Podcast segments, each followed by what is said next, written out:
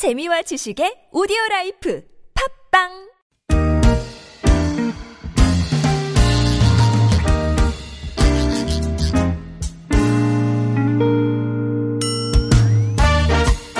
서울 속으로 2부 시작됐습니다. 오늘 목요일 노무 상담으로 함께 합니다. 이원석 노무사 나오셨어요. 안녕하십니까? 네, 안녕하세요. 어서 오십시오. 네. 아, 아까 0073번님 그 모과나무 예전 사진 지금은 역사 속으로 사라졌다고 하던 재건축 때문에 사라졌다고 하시네요. 아이, 참 웃프네요. 예. 동네 발전과 더불어서 또 이런 아리따운 전경들이 예, 역사 속으로 사라졌다니. 음. 이사할 때 너무 다른 것보다도 모과나무가 너무 아까웠다고. 아, 흑흑흑흑 하셨네요. 자, 어, 이 시간 노무 상담으로 함께 하시는 거고요. 예, 구글 플레이나 애플 앱스토어에서 TBS 앱 내려받아 설치하시면 무료 메시지 보내실 수 있겠고 카카오톡도 플러스 친구, TBS 라디오와 친구 맺게 하시면 또 무료 참여 가능하겠습니다. 샵 0951번 단문 50원, 장문 100원 유료 문자도 열려 있습니다. 오늘도 바쁘게 한번 달려가 봐야 될 것 같아요. 네, 2959번님 사연부터 보겠습니다. 10년 가까이 한 회사에서 근무를 했는데 10인 미만의 소규모 회사로 월급만 받고 뭐 연차 수당 같은 걸 따로 받은 적이 없습니다. 어, 근로계약서도 작성한 적이 없고 여름 때 여름 휴가만 5일 정도 썼던 것 같아요. 어, 지난 시간에 연차 수당 청구가 가능할지요. 4대 보험은 가입돼 있습니다. 하셨네요. 네. 연차 유급 휴가는 5인 이상 사업장에 적용되기 때문에 지금 10인 미만이라고 하셨으니까 아마 5인 이상이 된다고 보면은 어, 연차 유급 휴가는 발생을 했을 것이고요. 어, 지금 연차를 사용한 적이 없고 여름 휴가만 사용하셨다고 하셨으니까 네. 여름 휴가를 연차를 쓴 걸로 한다 하더라도 적어도 10일 정도의 연차 미사용이 있단 말입니다. 예. 이거에 대해서는 당연히 수당을 지급 받으셔야 되고요. 네. 우리가 그 흔히 뭐 이제 연차를 휴일에 대체한다든가 음. 또 급여에 포함해서 뭐 포괄임금처럼 지급한다든가 하는 방법도 있으나 예. 지금 말씀 들어보면 근로계약서를 작성한 적도 없다고 하셨기 때문에 예. 연차 수당이 미지급된 것은 틀림이 없는 것 같아요. 네. 다만 연차 수당도 임금 채권으로서 소멸시효가 아, 죄송합니다. 소멸시효가 3년이기 때문에 예. 에, 3년분의 연차 수당은 청구할 수 있을 걸로 생각이 됩니다. 네. 어, 1715번님은 저희 남편이 해외 근무를 15년 동안 하고 이번에 들어왔습니다. 이런 경우에도 실업급여 받을 수 있습니까? 네, 해외 파견 근무를 하신 건데요. 예. 해외 파견은 이제 두 가지 형태가 있습니다. 첫 번째는 국내 사용자와 근로 관계를 유지하면서 예. 국내 사용자로부터 근무는 해외에서 하지만 직접 국내 사용자에게 임금을 지급받는 경우가 있고요. 네. 아예 해외 현지 법인과 근로관계를 맺고 해외 현지 법인에서 임금을 지급받는 경우가 있습니다. 이두 예. 가지가 좀 다르죠. 국내 사용자로부터 임금을 지급받는 경우에는 해외에서 근무를 한다 하더라도 국내에서 고용보험이 계속 유지가 되고 고용보험료도 납부가 됩니다. 네. 그렇기 때문에 당연히 해외 근무한 기간까지 포함해서 고용보험 혜택을 받으실 수 있을 거예요. 예. 그런데 해외 현지 법인과 근로관계를 맺고 임금도 해외 현지 법인으로부터 지급받은 경우에는 고용보험이 우리나라에서는 납입되질 않습니다. 음. 그렇기 때문에 당연히 고용보험 가입 기간이 인정이 되질 않죠. 예. 이거를 이제 피보험 단위 기간이라고 부르는데 네. 피보험 단위 기간이 인정되지 않는 것입니다. 예. 대신에 이 해외에서 근무한 기간은 기준 기간 연장 사유는 됩니다. 이 기준 연장 사유라는 거는 뭐냐 하면은 우리 고용보험의 실업급여 혜택을 받으려면 어, 이직 일 전 18개월 이내에 180일 이상 고용보험에 가입이 돼야 되잖아요. 예. 그런데 이 해외 파견 기간을 제외하면 18개월 사이에 해외에 있는 기간을 제외하면은 당연히 180일 이상이 안 되겠죠. 음. 기준 기간 연장 사유라는 건 이 해외 파견 기간을 제외하고 예. 그 전후로 해서 18개월 기간 동안에 180일 이상 고용보험에 가입하면 네. 어, 실업급여를 지급받을 예, 예. 수 있도록 기간을 연장해 주는 예. 것이죠. 그래서 지금 남편분께서 해외 현지 법인에서 임금을 지급받았다 하더라도 음. 어, 해외 현지 법인에서 근무한 이 기간을 제외한 앞뒤 기간 18개월 동안 예. 어, 180일 이상 고용보험 가입하셨으면 실업급여를 받으실 수 있을 겁니다. 네. 그래요. 그 앞, 앞뒤로 국내에서 어느 정도 근무하셨는지가 지금 없기 때문에. 네. 네. 자, 다음 사례는 청취자 어, 한 분의 목소리로 직접 사연을 들어보겠습니다. 네, 안녕하세요. 저는 여초 직장에서 근무하고 있는 20대 후반 남성입니다. 네, 제가 상담을 드리고 싶은 거는 어, 여초 직장이다 보니까 힘을 쓰는 일이나 어, 야외에서 하는 조금 부담스러운 육체적인 일들을 저와 같은 남자들이 자발적으로가 아닌 타의적으로 하게 되는 경우가 많은데 특별한 뭐 다른 뭐 수당이나 대우를 받는 게 아니라 희생하는 느낌이어서 이런 데에서 제가 부당하다는 생각을 조금 하고 있습니다. 똑같은 월급을 받고 똑같이 일을 하는데도 불구하고 남성들이 하는 일들이 좀 더 힘들고 강도도 세고 이런 경우가 많아서 이런 데서 받을 수 있는 어떠한 혜택 같은 게 있는지 우리가 요구를 해도 되는지 사측에다가 요구를 해도 되는지 이런 게 궁금합니다. 오, 요즘 저 어, 마침 네. 시대적 흐름에 부합하는 예. 시류에 걸맞은 질문이 예. 나왔는데 뭐 이- 여, 여초 직장 처음에 이런 말씀을 예. 하셔가지고 그 약간 어색하실 분들이 있을 것 같아요. 요즘 이런 말들 많이 쓰더라고요. 그 예. 여성 비율이 좀 이렇게 더 많은 곳이 여초. 네? 남성에 비해 여성 근로자가 네. 좀 많다 이런 의미신 것 예, 같아요. 여초 직장에서 일을 하고 계시고 좀 음, 억울한 느낌이 많으신 것 같은데요. 예, 어떻게 보면은 그냥 대수롭지 않게 넘길 수도 있지만 사실은 좀 생각할 부분이 많은 질문이 아닌가 네. 그래요. 싶습니다. 네. 일단은 뭐 법적으로 일단 판단을 해볼 부분을 해봐야 될 테니까 예. 두 가지 정도 한번 생각을 해봐야 될 것 같아요. 첫 번째는 근로계약을 체결할 때 육체 노동이라든가 힘을 쓰는 업무라든가 이런 것들에 대해서 이야기가 없었는데 음. 막상 입사를 하고 나니까는 무거운 물건을 나른다든가 이런 거를 시킨단 말입니다. 네. 이런 거에 대해서 사용자가 근로계약이 없었던 업무를 시키니까 이것에 대해서 추가의 임금을 청구할 수 있는가 이거 한번 생각해 봐야 되고요. 음.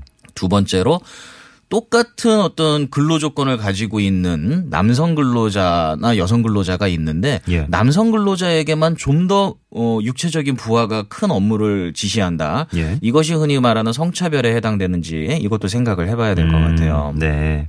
일단 첫 번째로 어, 근로계약이 없는 업무를 육체 노동을 시켜도 되는가라는 부분에 대해서 말씀드리면 예. 우리가 담당 업무는 근로계약서를 작성할 때 명시를 해야 합니다. 예. 그렇기 때문에 명시되지 않는 업무를 지시한다면 사실은 근로자가 거부할 수 있고요. 네. 나아가서는 추가의 임금을 요구할 수 있죠. 음. 예컨대 뭐 사무직으로 입사를 했는데 생산 현장인 공장에 가서 하루 두 시간씩은 좀 일을 하세요. 이랬다라고 하면 당연히 근로자는 거부를 할 수 있는 거죠. 음. 네네.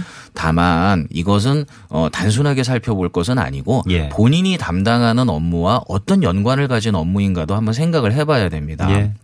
예를 들어서 내가 재고 관리를 담당하는 부서에 있다라고 네. 가정해 봤을 때 재고 관리를 하려면 재고 물품의 수량을 뭐 이제 확인을 해야 되고 할때 뭐 물품을 뭐, 운반하고 예. 정리하는 일을 해야 되는데 예, 예. 아 나는 사무직이니까 이거 못- 못 들겠습니다. 이럴 수는 없는 거거든요. 네. 그렇기 때문에 자신의 본연의 업무와 밀접한 관련이 있는 업무인지를 일단 살펴보고 예. 전혀 무관한 업무일 때에는 사용자한테 추가적인 보상을 요구하는 것이 타당성이 있다. 예. 이런 말씀을 좀 드려봐야 될 것 같고요. 이제 같은 근무 시간인데 노동 강도가 달라진다든지 아니면 원래 근로계약서에 있는 사무 내용과 그 계약 내용과 달라진다든지 이럴 때 문제가 되는 그렇죠. 거군요. 근로계약서에 있는 업무 내용이 아닌 업무를 지시하는 것만으로도 예. 사실은 문제의 소지가 있는 거죠. 강도를 네네. 떠나서. 네. 예.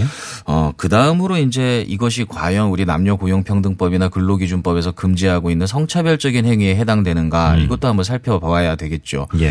어, 일단 여성에게 요구하지 않는 업무를 남성에게만 요구한다면 성차별로 어, 인정될 가능성이 분명히 있기는 있습니다. 하지만 우리가 이제 성을 성에 대한 차별이라는 것은 단순히 어떤 특정한 동작이나 행위를 더 시킨다 이것만 가지고 판단해서는 안 되고요. 예. 그 어떤 전반적인 담당 업무가 업무에 소요되는 어떤 경력이라든가 노력, 학력이라든가 전반적인 노동의 가치를 두루 살펴보고 판단을 해야 되거든요. 예. 그렇기 때문에 단순히 무거운 물건을 운반하는 업무를 한다. 이 행위만 가지고 성차별이라고 단정하기는 쉽지 않다는 겁니다. 음. 뭐 예를 들어서 남성 근로자가 이런 업무를 할 때 여성 예. 근로자가 퇴근한다.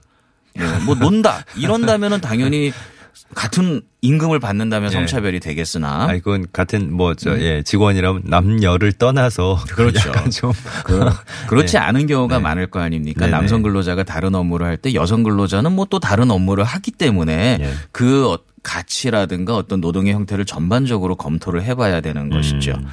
어, 반대로 한번 생각을 해보면 반대로? 남성 근로자가 좀 무거운 물건을 나르고 이런 일을 좀 많이 해요. 그래서 비슷한 담당 업무를 가지고 있는 여성 근로자보다 임금을 더 많이 지급한다라고 했을 때 음. 바꿔 생각하면 여성 근로자들이 이렇게 생각할 수 있습니다. 남자라는 이유만으로 임금을 더 지급받는 거 아니냐. 우리도 다른 일을 하는데 음. 이렇게 생각할 수 있고 오히려 여성 근로자들이 이것은 성차별이다라고 판단할 소지도 있는 거죠. 어, 반대로 생각하면 또 그렇게 네. 되네요. 어. 실제로 2003년 정도의 대법원 판례 가 예. 어, 똑같은 판례가 있습니다. 아, 그래요? 무거운 물건을 운반한다고 해서 남성 근로자에게 임금을 더 지급했을 때 예. 오히려 여성 근로자에 대해서 차별을 한 것이다라고 인정된 판례도 있어요. 음. 예. 그렇기 때문에 어 이것은 단순히 내가 어떤 업무를 더 한다 이것만으로 판단할 것이 아니라 남성 근로자와 여성 근로자의 업무의 전반적인 내용 그리고 그 업무를 수행하는 데 필요한 경력이나 학력이나 노력 이런 것들을 전반적으로 한번 살펴봐야 아, 그래요? 한다는 것이죠. 그만큼 민감하고 좀 세심한 판단이 필요한 부분이군요. 그렇죠. 어. 차별이라는 문제는. 그래요. 어, 하여간에 본인의 고통은 상당히 클 것이 틀림없는데요. 사실 이런 문제가 해결이 어려운 이유는 네. 제가 생각할 때 아마 사용자가 음. 아, 당신은 남성 근로자니까 무거운 물건 운반하는 일은 당신이 혼자 다 하세요. 이렇게 하지는 저는 않았을 거라고 생각해요. 그러니까 하루, 하루 이틀 뭐 이렇게 살짝 살짝 처음에는 그냥 뭐 이렇게 하시다가 그렇죠. 이게 거의 지금 한참 지나고 뭐 어, 고쳐질 것 같지도 않고 네. 예, 뭐 이- 이게 저 개, 개선이 안 될 것 같으니까 그냥 그렇죠. 보통은 거죠. 예. 어떤 사용자의 지시보다는 근로자 집단 내에서 어떤 서로 간의 뭐 배려라든가 이런 것이 관행화되면서 굳어진 경우가 많아요. 네네. 그리고 이것이 보통 어떤 성차별적인 음. 또는 성희롱적인 언동과 함께 이루어지는 아. 경우가 많습니다. 예. 뭐 가볍게는 뭐 남자가 힘뒀다 뭐해 뭐 이런 거 이런 것도 사실은 성희롱적인 표현이거든요. 어이 그런- 뭐 누구시 힘 좋네. 뭐 네, 이거 그런 이거 하나. 더 들지 뭐 이런 그러니까 거. 뭐 남성이라는 이유만으로 원하지 않는 어떤 노동을 더 해야 되는 것만으로도 고통스러운데 그런 행위까지 이어진다라고 예. 하면 본인 입장에서는 상당히 괴로울 수밖에 그래요. 없습니다. 제가 생각할 때는요 이런 부분은 어쨌거나 이것은 드러내놓고 공론화할 필요가 있다라는 거죠. 음, 네. 뭐 공론화한다라는 것이 단순히 자기의 이익만을 관철시키기 위해서라기보다는 전반적으로 남성 근로자와 여성 근로자가 동일한 가치의 노동을 하고 있는지 이런 것들을 한번 회사 전체적으로 한번 살펴볼 필요가 있는 것이고요. 예, 예. 또 그런 것을 서로 간에 좀 열어놓고 이야기하는 과정에서 어 지금 질문 주신 분께서는 본인의 입장만 생각하셨지만 음. 또 어, 이성의 근로자가 업무를 수행하면서 겪는 고충도 있을 수 네, 있는 네, 것이거든요. 네, 네. 그래서 의외로 이런 것을 좀 마음을 열어놓고 서로 간에 이야기했을 때 음. 조직 내에서 서로 좀 이해를 할 수 있는 부분도 넓어지고 오히려 좀 바람직한 조직 문화를 만드는데 예, 기여하기도 예. 하거든요. 그렇기 때문에 너무 속으로만 앓지 마시고 어 회사의 사업주에게 또는 회사 내의 어떤 고충 처리 기구들을 이용해서 이런 것을 열어놓고 공개적으로 이야기할 수 있는 장을 한번 만들어 보는 그런 것을 한번 검토해 보시기를 바라겠어요. 뭐 얘기를 나누다 보니까 좀 이 사연에 대한 그 후일담이 길어졌는데 네. 그 그만큼 이제 노사 문화, 올바른 노사 문화, 예, 올바른 근로 환경으로 가는데 이 부분도 상당히 중요한 어, 역할을 할 것 같습니다. 네, 예. 그렇습니다. 하나 정도 더 볼까요? 네. 4168번 님, 지난 추석 때 예, 상여금 받았습니다. 아, 그렇죠. 추석이 있었죠. 어느덧 예, 10월 중순이 지나가고 있어서 지난 것 같은데 예, 추석이 있었습니다. 근데 이번 달 급여에 보니까 상여금을 제하고 지불을 하는 것 같은데? 가능한 건지 물어보셨으면 이게 무슨 말이죠? 저도 질문 내용만 봐서는 정확한 파악이 좀 쉽지가 않네요. 지난 추석 때 상여금 받고 네. 이번 달 급여에는 이제 그 상여금만큼을 뺐다는 어, 빼, 것 빼신 같은데. 얘기인 것 같은데요? 뭐 예를 들면 월급이 200만 원이시면 네. 상여금으로 100만 원을 추석 때 받았으니까 어, 100만 원을 빼고 줬다는 이번에는 거예요? 100만 원 빼고 월급으로 100만 원만 받았다. 그게 그게 상여금인가요? 일단은 가장 먼저 생각해 볼 수 있는 가능성은 상여금을 지급했는데 예. 그거를 지급을 취소한 상황. 상여금을 어? 줬지만 아, 이 네. 상여금 지급이 취소됐으니까 이번 달 급여에서는 그만큼을 빼겠습니다. 오. 이런 상황을 한번 생각해 볼 수 있을 것 같아요. 상여금이 지급이 됐는데 그걸 취소할 수도 있습니까? 일단은 만약에 취업 규칙이라 근로계약에 추석 때는 상여금 얼만큼 지급한다 이런 규정이 있다면 네. 사용자가 절대로 취소할 수도 없거니와 어. 지급을 반드시 해야죠. 취소를 예. 떠나서 지급을 안 하면 안 되는. 것이죠. 네. 또 그런 규정이 없이 회사에서 그냥 불확정적으로 지급하는 상여금이라 하더라도 네. 극단 상여금 명목으로 지급된 이상 취소를 할 수는 없어요. 그렇기 때문에 어 이것은 지금 회사에서 뭔가 잘못된 업무 처리를 한 것 같고요. 예. 만약에 취소한 게 맞다면 근로자의 동의를 반드시 거쳐야 할 것이다라는 점이고요. 예. 아 혹시라도 뭐 취소를 한 게 아니고 어떤 행정 처리 과정에서 어떤 착오가 있었다면 어, 네네. 그 부분에 대해서 회사에 답변을 좀 요구해 보시고 예. 어 정확하게 회사의 의도가 무엇인지를 파악한 뒤에 다시 한번 확인해 보시는 게 좋을 것 같아요. 그 저희가 지금 이해한 게 맞다면 은 네. 이게 조금 음, 황당한 잘못된 네, 것이죠. 그런 상황이네요. 네. 예.